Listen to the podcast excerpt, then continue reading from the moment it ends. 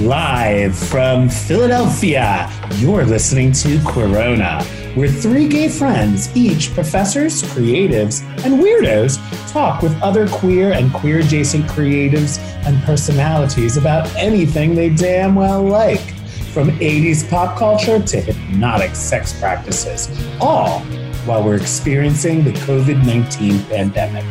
Season one of Queerona was recorded between March 15th and May 15th of 2020.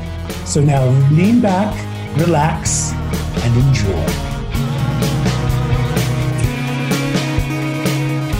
Well, hello. Um, my name's Matt, and you're listening to Queerona. Queerona is uh, kind of a podcast, a storytelling session, a moment in time where we're going to meet with and talk to gay voices, queer voices, lesbian, bisexual, transgendered, intersexual voices in the community. We're going to listen to them and find out what it's like to now live with Corona.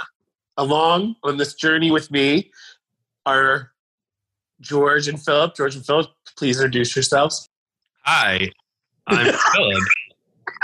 And hi, I'm George. And we're excited to meet with Matt and our various exciting guests, like our first guest, Danny Cappello, bartender and visual artist and local celebrity in Philadelphia, and discuss various things with him, ranging from lube application to how to make art in this, crazy time. Tonight's episode is sponsored by Sable Co. Do you know any old rundown properties that need fixing? Then you should contact Sable Co. That's their specialty. When they're not controlling oil tankers off the coast of Africa, they're tearing down old dilapidated structures much like yourself. Sable Co. Danny Cappello, you are a not only a visual artist, but you also work as a bartender in a well-known gay bar in Philadelphia. Yeah, for ten years actually. My this this April would be sorry March would be is my tenth year at Tavern and U Bar. That's considerable amount of time. Yeah, it's a long It sure time. is. Yeah, it is. It just happened. I mean, I wasn't planning on that. So we were talking to different people about, you know, how they're experiencing this sort of period of isolation, um, how it's affected you both as an artist, for you personally, and we're just like, you know, collecting voices about these experience and talking about random things in Philadelphia, like various kinds of lube. You know what you do? You go to uh, Williams and Sonoma and you buy the um, the soap dispenser that has an, uh, like a sensor. So like you just put your lube in that, and then you just put your hand under it. You don't have to touch the bottle, so the bottle never gets lube all over it. Oh my I mean, god! I, I don't.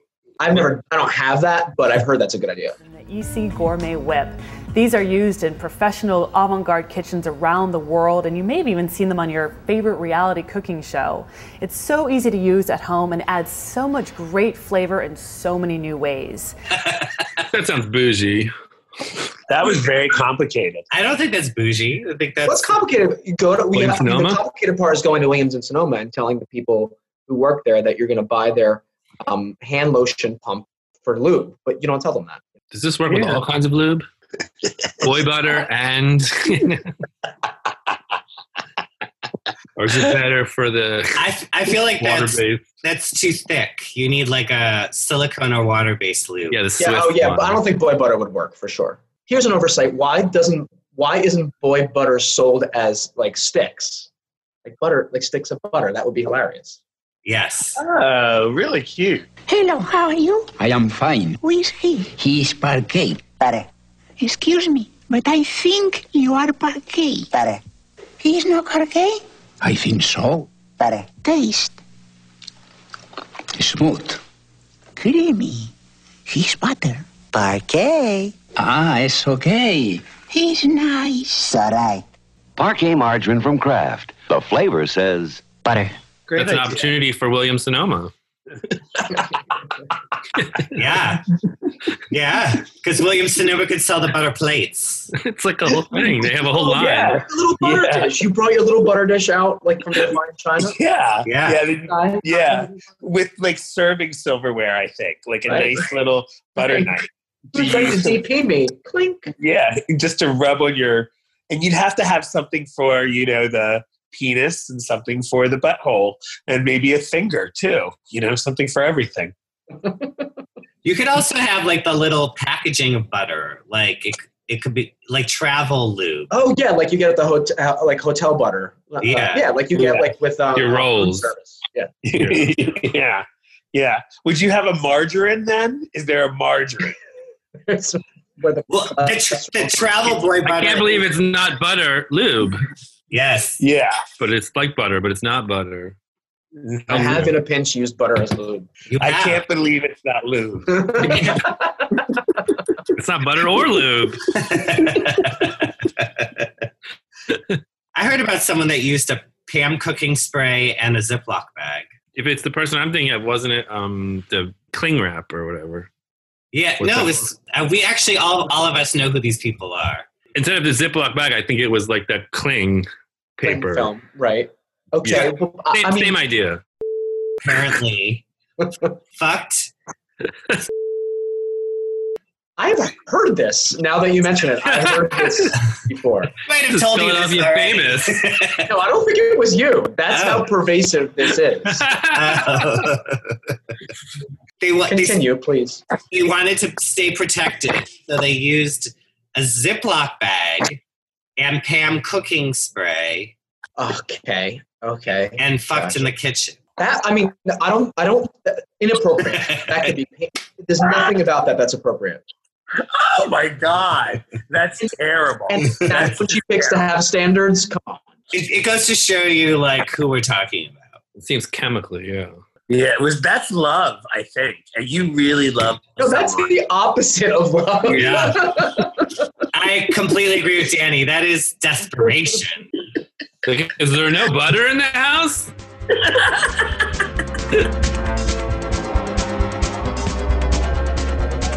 I personally have found that it's like, and I don't know about the rest of you guys, that having more time doesn't really mean that I'm more productive. I mean, to me, the only thing it it helps me with is that it gives me. I need a lot of mental, spa- physical and mental space to make to work, like pr- to really be productive. I'm not a productive. I'm not a super productive person, and I'm also not. My work, my visual art, is often very labor intensive. The extra space that it affords, I think, helps me. But when I go to my studio, I don't really spend more than three or four hours there. Like I'm not. I don't go there for like eight hours at a clip. I just can't focus that. So basically, what this sort of forced hiatus from bartending gives me is the opportunity to work more frequently during the week, not necessarily for longer hours. I, can't just bluff my way through it. So I have to work within my within my parameters. Otherwise, I get nothing done. You know, like I said, I'm not super. I don't know if I wouldn't. I wouldn't say productive. I'm productive, but I'm not. I don't make a lot of work. I do a lot of busy work. Like for example, I've been working on. I wanted to create a series of drawings slash paintings that because I, I'm I'm losing my studio um in a, in at the end of April, so I have to move, and it's it's a significant expense for me. You know, I mean, I I make a I make a good living as a bartender, but it's still a lot of extra money for me to rent a studio every month. I have this goal sort of at the end of April to create just like a couple of objects, images that I really like that are sort of like my like swan song for that studio space. They're these very like typical of me, hard edge, geometric pieces. I use a computer to reproduce my patterns often, but in this case, I'm doing it all by hand. So uh, I'm literally like hand drawing. You know, I think I ca- I counted today 255 straight lines just to create this one. You know, sort of like all over pattern that's going on this piece of watercolor paper. So I've done that over and over for the past four weeks and have not come up with a piece that I like. I work, but I don't complete things. I just sort of like it's a better practice for me. Do you, do you feel this pressure? I know that for me, like, because I'm working on an album, that I suddenly feel this pressure to somehow comment on what's going on around me now and just like Yeah, absolutely. I mean, I I felt that when Trump was elected president, I've never felt a moment of more like artistic exhaustion. Like I felt like everything I felt like everything that I they had done just didn't wasn't worth shit. And it motivated me to do a more political piece, which is not my not really in my wheelhouse, but um, I think that the most important thing that artists do is respond to the world around them. Now, the reality is, is that the work I'm doing right now is very formalist. It's it's really about line and structure and composition. That doesn't mean that it happens in a vacuum. I think that the isolation that we're feeling is definitely reflected in my artwork. I, I sort of, as a as an artist, like get get off on isolation a little bit. But I think that like you, you know, the act of making art in a time of crisis is is political in its own way. Do you find, I don't know about the three of you, well, but for me, everyone that has ever, um, that I've had sex with in the past year and a half has contacted me for sex in the past week. No, I'm going to say no. No. George, has anyone said yes to that question? I've only asked the three of you. I think you've had sex with more different people, so you seem to have more of a How dare you? Testicle. I've had sex with more different people. okay, and they're How not do you know that? I can't tell if it's a if it's a it's a qualitative or a quantitative question. Is it about the quality of the people or is it about the quantity of the people? Isn't this whole moment a reckoning with the gay community Yeah. in terms of like we've we've learned this lesson the hard way in the 80s are we going to just keep our hands off each other for two weeks It's I, difficult. I don't know i'm not answering i'm just saying i'm just posing the question Wow, wow, that's an interesting parallel to make. Yeah. Are you are you making a parallel between this viral epidemic and the AIDS crisis? i i am i am merely saying that we have to change our behavior in the in, a, in the same in the same way not in the same way but we have to change our behavior just as we did then wow. Did Did you get a sense? Tonight. I wonder if you got a sense on the weekend because you were still open last weekend, right? yeah uh-huh What, what happened You- with I just wonder if you got a sense of people like talking about this or planning this. Yeah, I felt like the people that were out were the people, the trashy people with a complete disregard for human life. Those were the people that were out. Absolutely. Yeah. like here I am, like a like a bartender, and I'm like uh, shitty insurance that I pay for myself. You know, no no uh, employer based benefits, um, no paid time off. And here these people, and I'm and I'm grateful for like a crowd of people to serve and make money. You know, Yeah. but then I'm like, you assholes just don't care if I get sick. Like you don't care. That's why you're here Yeah. it's a complicated issue, but um, I did feel to a degree that people were not being, they weren't being cautious, that's for sure. They wanted a party, they wanted things to stay the same, and that's not how it works.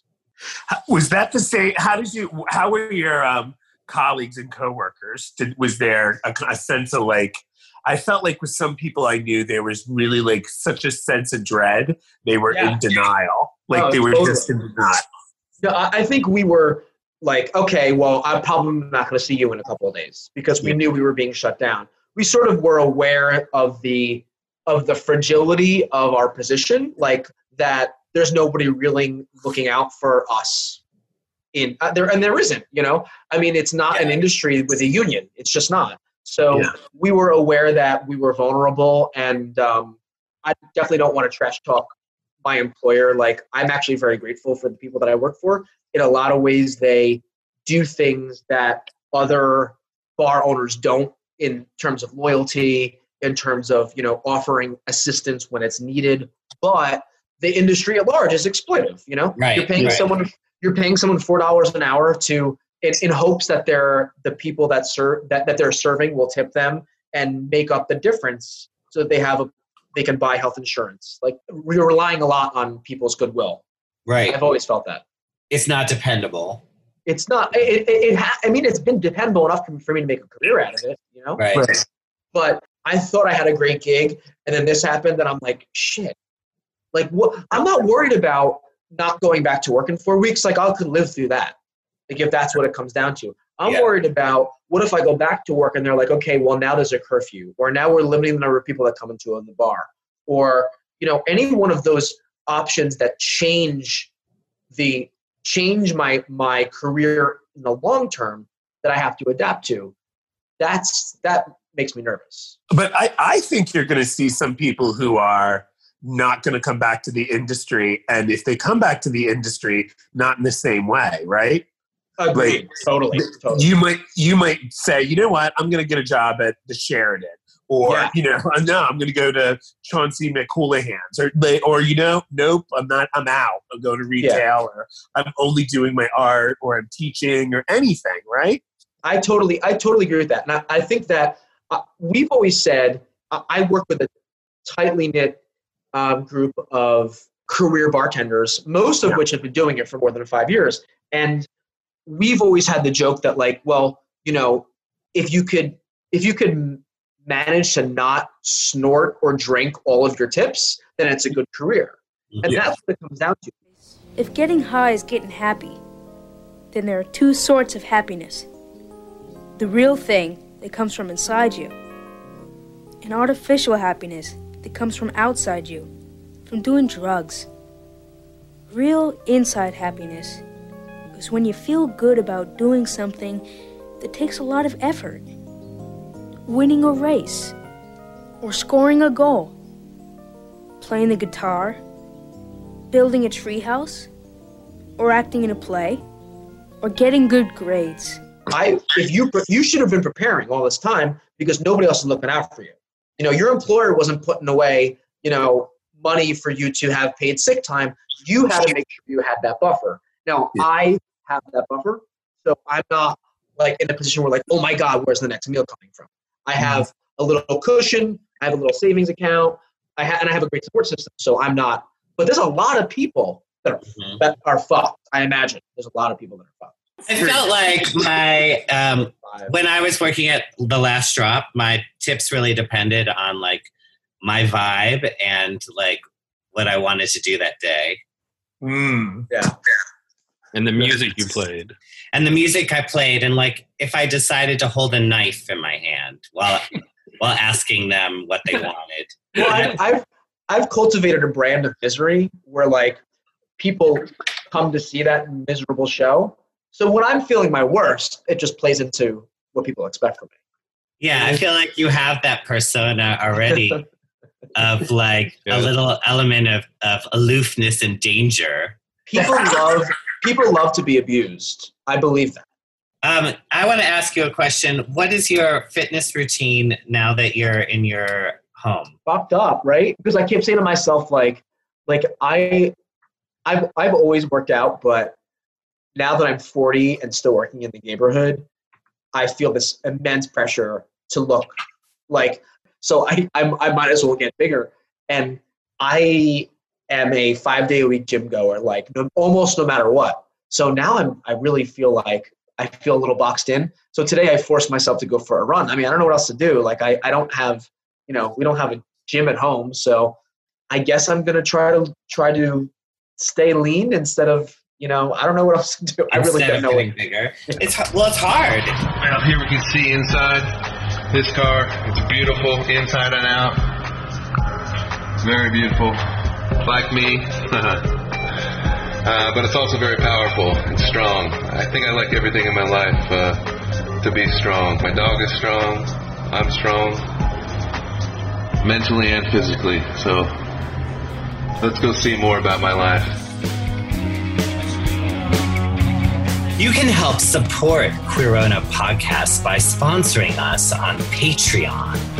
Go to patreon.com slash queerona, where there are several tiers of support where you can assist us with our production and bringing new voices for season two of Queerona.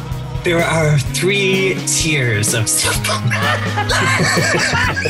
Oh my god! What are you doing? There are four tiers of support for Queerona. Our first tier is a $15 shout out. Our second tier gives you all access to all of season one immediately at $40. At $50, you receive that plus the shout out. And for those who really want to support us, you can get a luxury t shirt designed by collage artist Toby Celery for $100.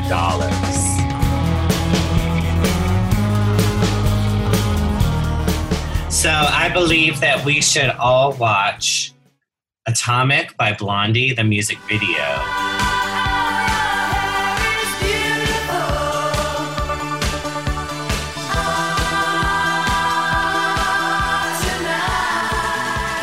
This very poke apocalyptic music video.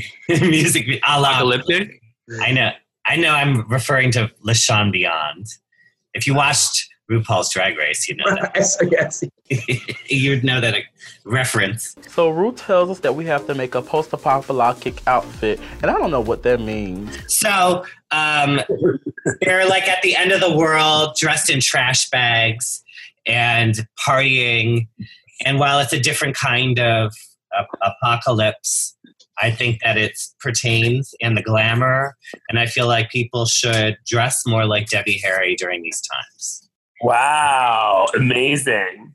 That's really powerful and thoughtful. Philip? Um, I'm going to look at the bookcase and suggest that everyone check out this book called Ojaki Oh, oh, wow. by my friend Alex Carver. But it's about a guy and the, the extent that he would go to to con people and lie to people to put on a play to meet a girl. I mm. think it's like, you know, there's so much madcap and so many people, and it's really weird when you're kind of alone or almost alone thinking about that. Plus, there's a, the character's best friend is this gay character who's like this weird, he modeled it, it's like a weird combination of George and myself, where he Mm. created this, this character. I love that. If no other reason, read it for this weird gay character who's like kind of a listener, but also wears Vivienne Westwood bathrobes. Wow. Yeah. Wow. If you want to read a character that's a weird version of me and Philip, then check out Oh Jackie. It sounds great. So, for uh, media that I suggest people consume is um, actually a new social app. It's not really new, it's a little dated, but it's called Marco Polo. Have you ever heard of it? No. No, I encourage you to download it and experiment with it. It's like video texting. So you can create short little videos. I mean, it's basically kind of like a more tame, adult, and and public version of Snapchat, kind of. Okay. More It's so- dignified. More dignified. It has little more dignified. How long? How how long are the videos? Yeah, as long as you want. It's, and oh. you can also include other people. You can make smaller groups. There's little sound effects. It just and it's it's kind of like a little hokey pokey, but while you're trapped at home and you want to communicate with, you know, your family or your cousin Myrtle or whoever, it's it's a little delightful. I'm intrigued. I'm going to check this out. Yeah, I'm on it. Feel free to send me a video. I mean, especially now that we're starting to get more and more into video, I think in the same way that we have a bunch of services that are text based. Like we'll text people or we'll slide into DMs or we'll email. You know, we do a lot of texting or like we do a lot of textual communications. I think now that we're zooming more, we're going to see more audio and video communications like this. Yeah. I've been doing a lot of sext um, Skyping. Sexting, Skype, Skype, Skype, Skype, Skanking? No, that's something else. Skanking. skanking, skanking. In 1995, some 10 million people regularly used the internet. What's attracted many of them is the World Wide Web, with its proliferation of special interest truck stops called websites, and the arrival of network browser programs that make the whole thing, if not idiot-proof, at least user-friendly. what were the? What's the French word? Portmanteau or portmanteau? How do you say that? Portmanteau. When you merge. portmanteau. That's when you merge two words. Oh yeah, yeah. It's it's named for a uh, piece of furniture, actually. Yeah, yeah, yeah. Like, what would the Skype and sext be? Hmm. I had it when you know when I came up with one for uh, meeting people on Craigslist that you fall in love with. Craigslist. Well, Craigslist. If you have to fall in love with, you're not just sex. You mean like fall in love? Well, is there a difference between love and lust? Mm. I think Philip, Yeah. Philip laughs at you like you have no idea. oh, Philip laughs at you like you've never known either. You fall in, meet your life partner on Craigslist. the name for that. I met you on nerve.com. Nerve? I don't know what that is. What was that? What? I, well, you found it through a different way. I saw profiles on Philly.com. Used to have Philly. profiles in the early 2000s, The, the aughts. and I that's where I saw this character who was doing a weird photo. And I was intrigued. And you said that one's for me. I picked that one. Yes. he wrote me 10 different reasons why I should write him back, which I was very impressed by. Oh wow. Were they good reasons? Yeah, they were. I'm a good writer. Better What was writer. one of the reasons? Don't you? Did you keep the list? Uh, maybe I have it on the It's not- Yahoo. It's it's not in your Lisa Frank scrapbook. it might be.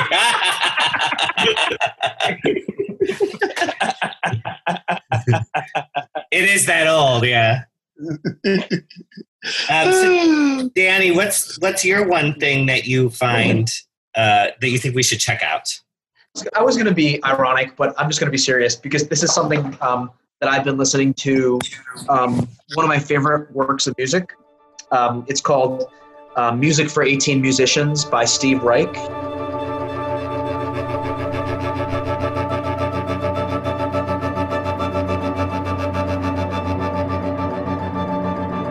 Was a um, minimalist composer. He's still alive, um, Yeah. but his sort of his this piece of music was written in the late 70s, early 80s, and uh, I feel like since we have one of the great things about what we're going through is that you have an opportunity to be bored. I think really great art sometimes comes out of being bored, and this is like a very expansive, non-linear sort of like musical piece that I think if you have like time to just I mean even even if you're putting it on the background while you're cleaning the stove, it's it's amazing. It's so cool. It sounds like nothing else. Huge fan of electronic music, and it is like this.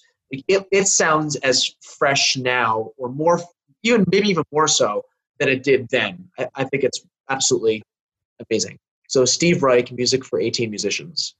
That's a great selection. There's something, t- you're completely right that there's something about the time that we have now that we can actually digest these things that we're, we're so used to like not even buying an album anymore and listening to a three minute pop song, but to like yeah, embrace these sort of postmodern, minimalist, beautiful, like challenging things like that. yeah. Like let's be bored and like you know maybe listen to something that is not immediately palatable. I think that's I think that's great. I, that's a great motto. Be bored. Be bored, absolutely. Yeah, great advice for everyone. Find some time to be bored. Yeah. Yeah. Be bored better. There's a good way to be bored. Yeah. Bored to be best. like Melania Trump. Be best. Be bored. Be best. So we're, re- we're rebranding boredom Yes. for the millennials. We'll Yeah. sell boredom back to people. Because they need to Yeah. learn how to be bored. Please be bored. Yeah, what do you do with it? People who grew up with a helicopter parent and now there's they can't even leave the house. Right. Yeah, well, this affect. Yeah, it'll be. Yeah, crazy, right? Crazy. Well, we want to thank Danny Cappello for coming on today. Our Thank first. you. Wow. Thank you. I'm, Thank I am totally I am totally honored. Thank you so much. It made me feel good. Well, we feel better with all of this advice and information, insight, glamour, and mystery. Thank you. To all our listeners, our new listeners, we, we want to say Thank you for listening to Gay Rona. Queerona. Queer, Queerona. My Queer. Corona. That's right. And we will be back with another episode soon. Ever feel? Can't wait. You have been listening to Queerona. Queerona was hosted by George Alley, Matthew Ray, and Philip Moore, with editing by Paul Schuler. Theme song Undivided Attention by George Alley, available on iTunes. To support Queerona, please go to patreon.com backslash Queerona. Queerona is available on iTunes, automatic.com.